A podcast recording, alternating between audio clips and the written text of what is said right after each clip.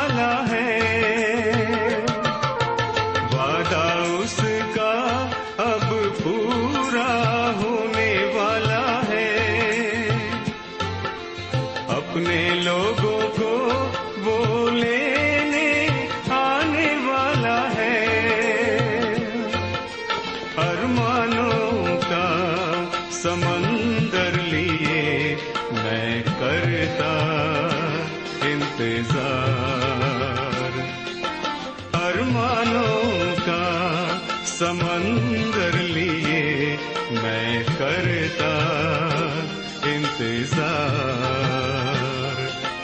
اپنے منجی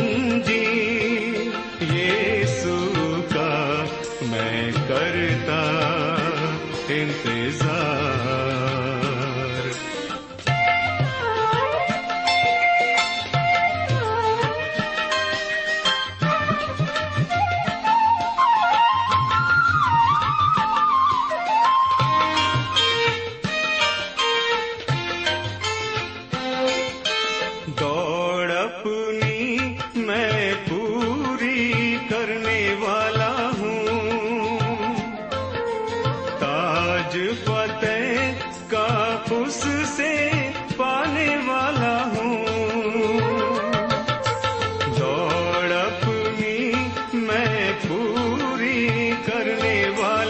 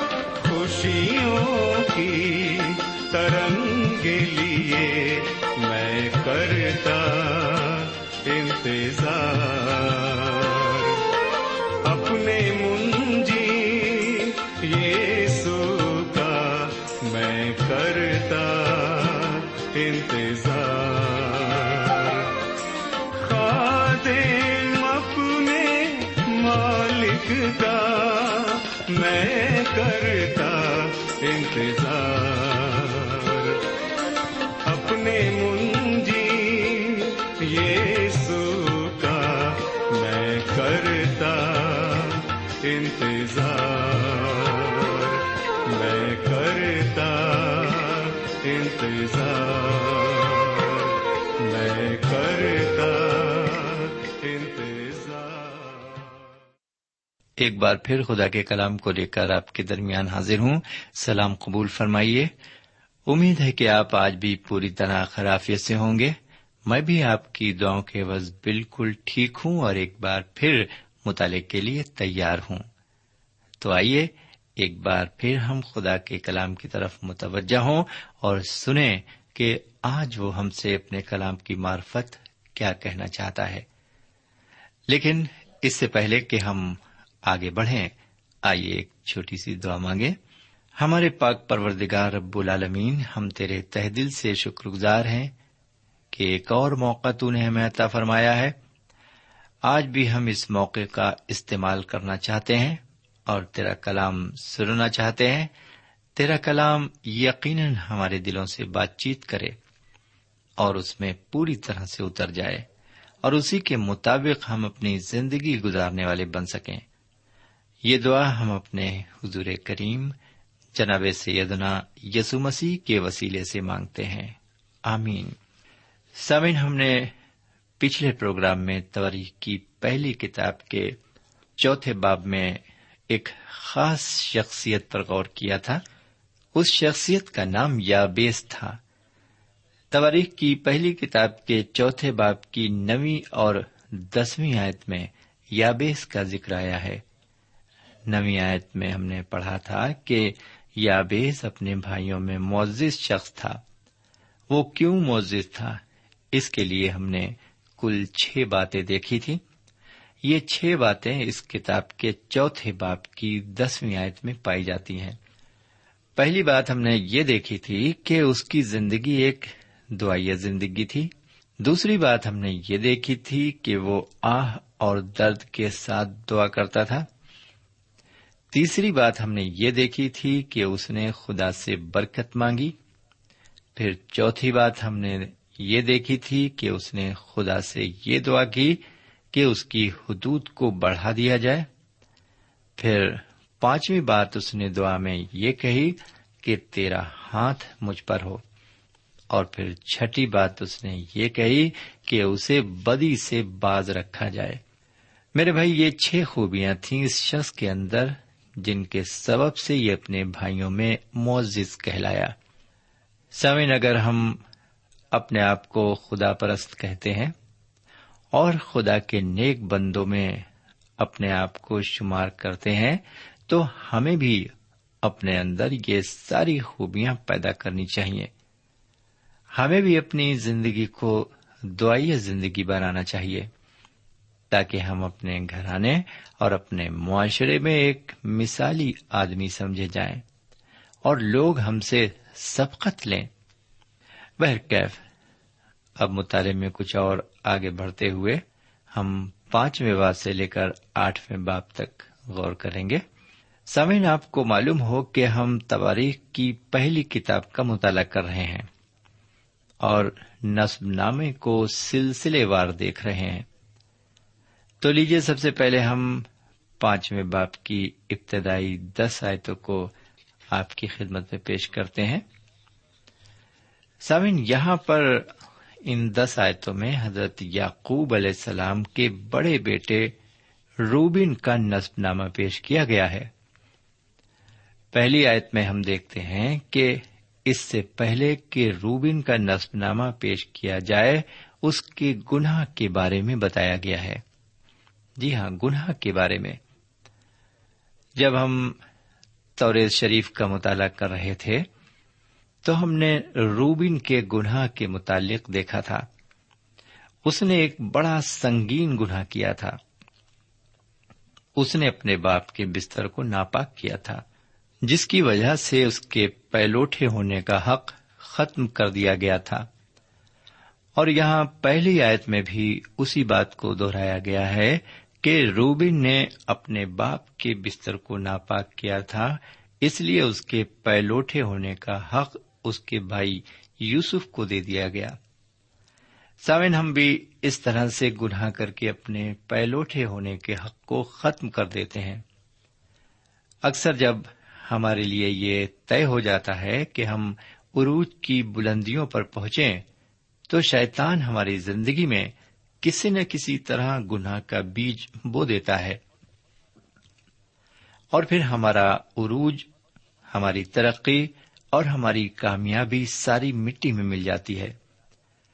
ہم تھوڑا سا لالچ کر کے بہت کچھ کھو بیٹھتے ہیں۔ ہم نے اپنے مطالعے کے شروعاتی دور میں حضرت یعقوب کے بھائی کے بارے میں پڑھا تھا، جن کا نام اسو تھا۔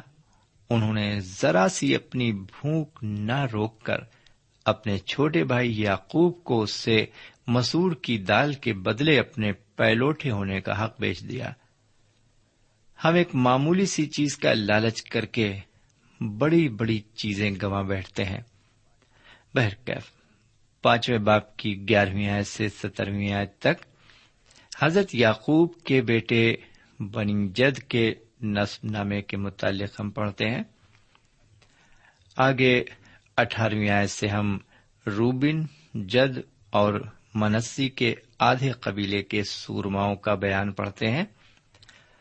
ساتھ ہی ساتھ ایک جنگ کا بھی بیان کیا گیا ہے۔ سمن اب آگے تیئیسویں آیت سے لے کر چھبیسویں آیت تک منسی کے آدھے قبیلے کا نصب نامہ پیش کیا گیا ہے۔ سمن یہ منسی حضرت یعقوب علیہ السلام کے پوتے ہیں یعنی یہ حضرت یوسف علیہ السلام کے بیٹے ہیں۔ شاید آپ یہاں پر یہ سوچ رہے ہوں گے کہ منسی کے آدھے قبیلے سے کیا مراد ہے۔ سامع حضرت موسا علیہ السلام بارہ قبیلوں کو کنان میں لے جانے کے لیے ان کی پیشوائی کر رہے تھے، تو ان کو یردن ندی پار کر کے ملک کنان میں جانا تھا۔ لیکن اس وقت ڈھائی قبیلے یردن ندی کے اسی طرف رک گئے تھے۔ یردن ندی کے اس طرف کا علاقہ مشرقی کنان کہلاتا تھا اور یردن ندی کے اس پار کا علاقہ مغربی کنان کہلاتا تھا۔ لیکن ڈھائی قبیلوں نے دیکھا کہ کنان کا مشرقی حصہ کافی ہرا بھرا ہے اور خالی بھی پڑا ہے۔ بس یہ ڈھائی قبیلے یہی چیز دیکھ کر یردن ندی کے اسی طرف مشرقی کنان میں بس گئے۔ ان ڈھائی قبیلوں کے نام اس طرح ہیں۔ نمبر ایک، روبن کا قبیلہ۔ نمبر دو، جت کا قبیلہ۔ نمبر تین، منسے کا آدھا قبیلہ۔ لیکن ان ڈھائی قبیلوں نے مشرقی کنان میں اپنے ڈیرے جما کر بڑی غلطی کی۔ خدا نے اپنے عہد میں ان سے یہ نہیں فرمایا تھا کہ تم یردن ندی کے اسی طرف بس جانا۔ بلکہ اس کے عہد کے مطابق انہیں یردن پار کر کے اس طرف جا کر بسنا تھا۔ سامن ہم بھی اپنی زندگی میں چھوٹی چھوٹی کامیابیوں اور ترقیوں کو دیکھ کر ان کی طرف بہ جاتے ہیں، جبکہ خدا ہمیں ان چھوٹی چھوٹی کامیابیوں سے بہت آگے لے جانا چاہتا ہے۔ ہم چھوٹی سی چیز کو حاصل کرنے کے لیے بڑی سے بڑی برکتوں کو گواں بیٹھتے ہیں۔ میرے بھائی، ان ڈھائی قبیلوں کا یردن ندی کے اس پار بس جانا ان کے لیے ویسے برکت ثابت نہیں ہوا۔ نئے عہد نامے میں جب ہم پہنچتے ہیں اور مرکز کی انجیل کا مطالعہ کرتے ہیں تو اس کے پانچویں باب میں ان قبیلوں کی حالت بتائی گئی ہے۔ آگے چل کر یہ لوگ طرح طرح کے گناہوں میں اور طرح طرح کے گندے کاموں میں پھنس جاتے ہیں۔ کیونکہ وہ علاقہ شیتان اور بدروہوں سے بھرا ہوا تھا۔ یہ لوگ بھی آگے چل کر بدروہوں سے بھر جاتے ہیں۔ طرح طرح کے گندے کام کرنے لگتے ہیں۔ مرکز کی انجیل کے پانچویں باب میں ہم پڑھتے ہیں کہ یہ سوروں کو پالنے کا دھندا کرنے لگتے ہیں۔ جبکہ شریعت کے مطابق سوروں کو حرام اور ناپاک قرار دیا گیا ہے۔ لیکن یہ انہیں ناپاک سوروں کے ساتھ رہ کر ان کا دھندا کرنے لگے اور اس طرح انہیں بدروہوں نے گھیر لیا۔ کچھ لوگ تو اتنے زیادہ بدروہوں کی گرفت میں آ گئے کہ وہ ننگے قبروں میں رہنے لگے۔ زنجیروں سے باندھنے پر بھی کوئی انہیں قابو میں نہیں کر سکتا تھا۔ میرے بھائی، یہ سب کچھ ان کے ساتھ کیوں ہوا؟ کیونکہ انہوں نے خدا کی نافرمانی کی اور اس کے حکم کو ناچیز جانا۔ خدا نے بھی ان کے اوپر سے اپنا ہاتھ اٹھا لیا اور انہیں شیطان اور بدروہوں کے قبضے میں جانے دیا۔ آخر وہ کب تک ان کی نکیل پکڑ کر کھینچتا رہتا؟ سمن یہی بات مجھ پر اور آپ پر بھی لاگو ہوتی ہے۔ کیا ہم بھی اس کے خطاوار اور نافرمان بندوں میں شمار کیے جاتے ہیں؟ آخر ہم کب تک اس کی نافرمانی کرتے رہیں گے؟ آخر کب تک اس کے حکموں کو ناچیز جانتے رہیں گے؟ آخر کب تک خدا ہم پر مہربانی کرتا رہے گا؟ کب تک؟ آخر کب تک؟ لیکن ایک دن ایسا آئے گا کہ وہ ہمیں چھوڑ دے گا، اپنی رحمت اور فضل کے سائے کو ہمارے اوپر سے بالکل ہٹا لے گا، اور پھر ہماری زندگی صرف شیطان کا اختیار ہوگا۔ جی ہاں ہماری زندگی پر صرف شیطان کا اختیار ہوگا۔ بدروہوں اور بھوت چڑیلوں کا اختیار ہوگا۔ لیکن ابھی سویرا ہے۔ ہم جاگیں اور ہوش میں آئیں اور پوری طرح خدا کے فرما بردار بن جائیں۔ خدا ہماری مدد فرمائے۔ آمین۔ بہرکیف۔ اب ہم آپ کی خدمت میں تواریخ کی پہلی کتاب کے چھٹے باپ کو رکھیں گے۔ اس باپ کے تحت ہم حضرت یعقوب کے بیٹے لاوی کے خاندان پر تھوڑا سا غور کریں گے۔ میرے بھائی، آج ہم کلام کی تشریح اور وضاحت کم بلکہ تلاوت زیادہ کریں گے۔ کیونکہ یہاں پر تلاوت سے ہی سارا مفہوم عیا ہو جاتا ہے۔ میں سمجھتا ہوں یہاں پر مزید تشریح کی کوئی ضرورت نہیں ہے۔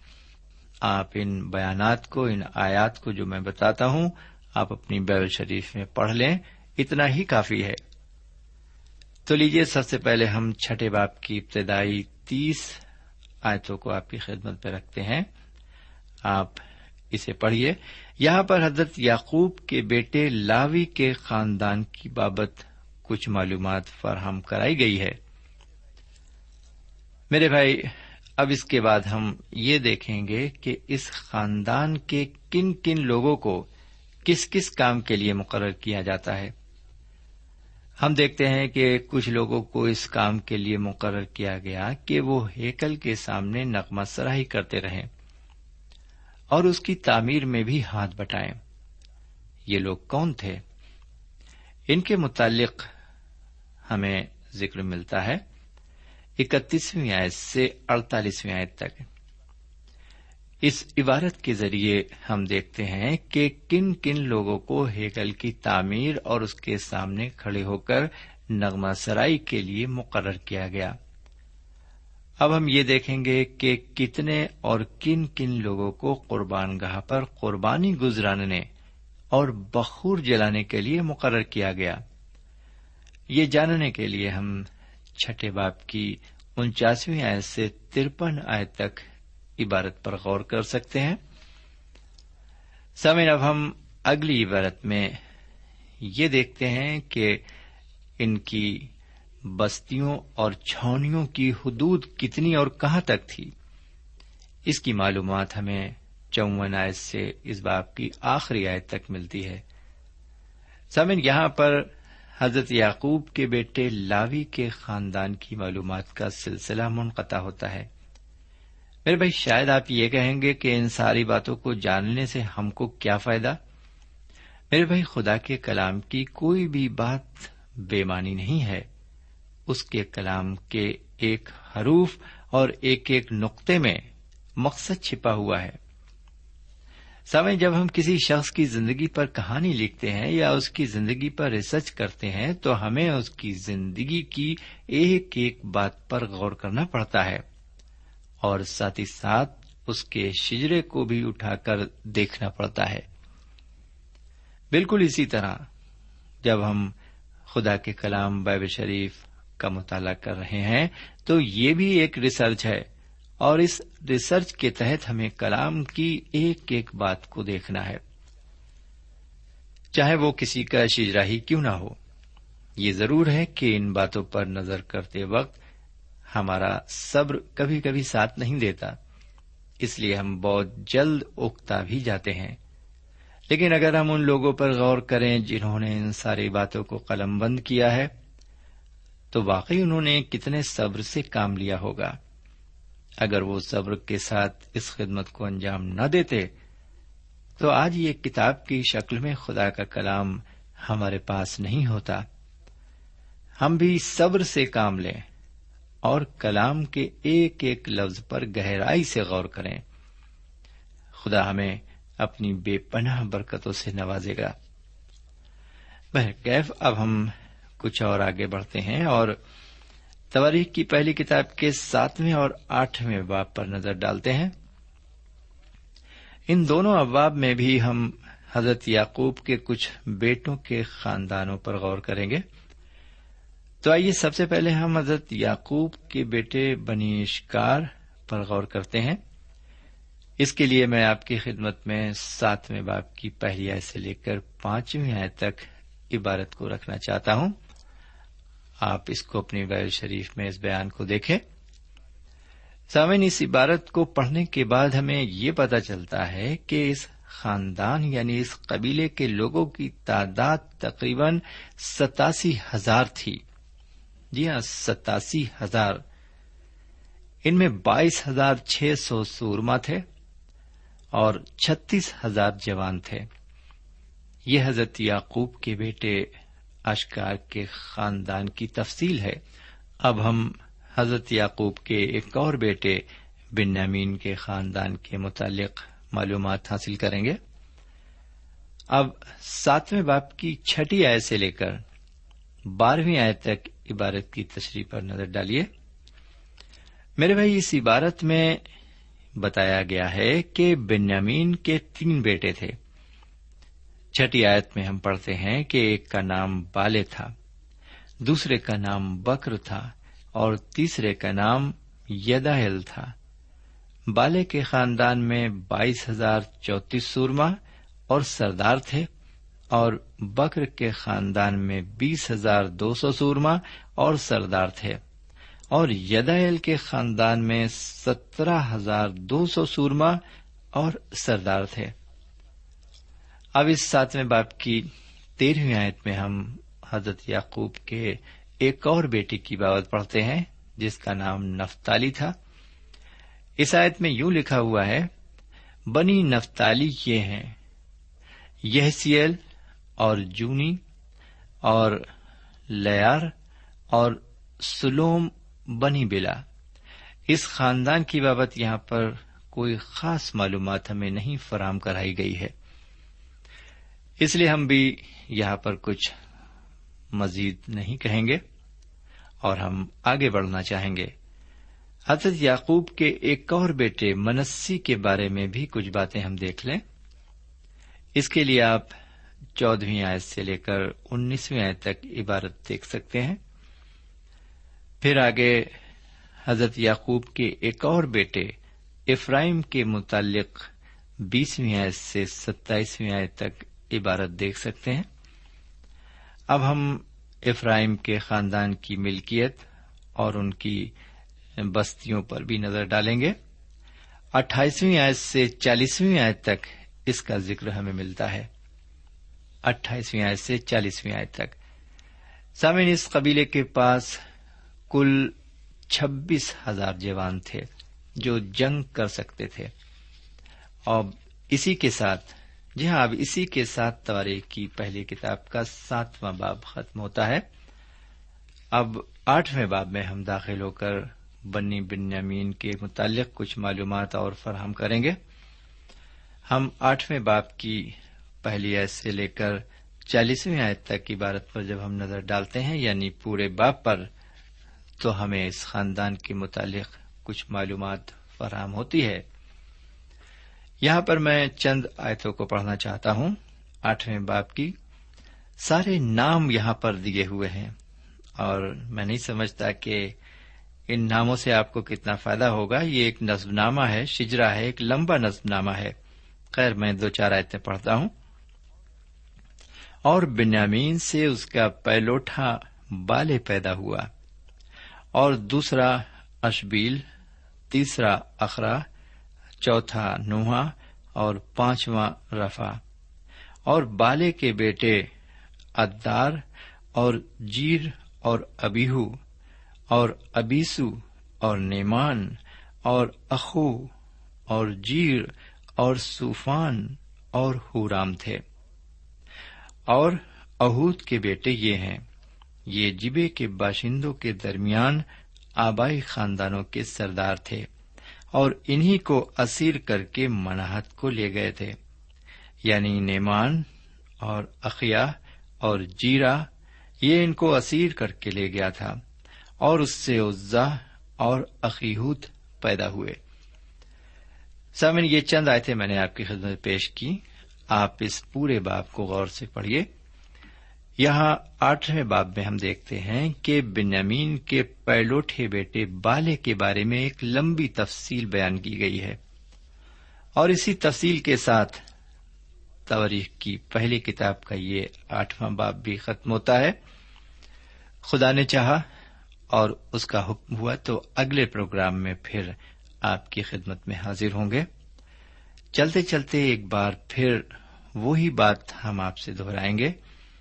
کہ آپ ہمیں مہینے میں کم سے کم ایک خط ضرور لکھیں۔ جی ہاں جو ہماری حوصلہ افزائی کر سکے اور پروگرام کو آپ تک پہنچانے میں ہماری مدد کر سکے۔ اگر آپ کو آج کے پروگرام کے ذریعے کچھ بھی بات سیکھنے کو ملی ہے، کوئی ایک بات بھی سیکھنے کو ملی ہے، تو آپ ہمیں اس سے ضرور اطلاع فرمائیں۔ اب آج یہیں پر ہم آپ سے اجازت چاہیں گے۔ اجازت دیجیے خدا حافظ۔ سامعین، اس مطالعے سے آپ کو روحانی تقویت حاصل ہوئی ہوگی۔ ہمیں یقین ہے، آپ اپنے تاثرات سے ہمیں ضرور نوازیں گے۔ ہم آپ کے خط کے منتظر رہیں گے۔ ہمارا پتا ہے، پروگرام نور ال post box number one five seven five Sialkot Pakistan. پتا ایک بار پھر سن لیں۔ پروگرام نور ال پوسٹ باکس نمبر ایک پانچ، سات پانچ سیال کوٹ پاکستان۔ اب آپ ہم سے ٹیلی فون اور ای میل سے بھی رابطہ قائم کر سکتے ہیں۔ ہمارا ٹیلی فون نمبر ہے nine two three four four six four zero four five seven eight. نو دو تین چار چار چھ چار صفر چار پانچ سات آٹھ۔ ہمارا ای میل پتا ہے N A M three nine four nine eight hotmail dot com N A M three nine four nine eight hotmail dot com ہمارے پروگرام کا وقت اب یہیں پر اختتام پذیر ہوتا ہے۔ اگلے پروگرام میں خدا کے کلام کے ساتھ پھر ملیں گے۔ تب تک کے لیے اجازت دیں۔ خدا حافظ۔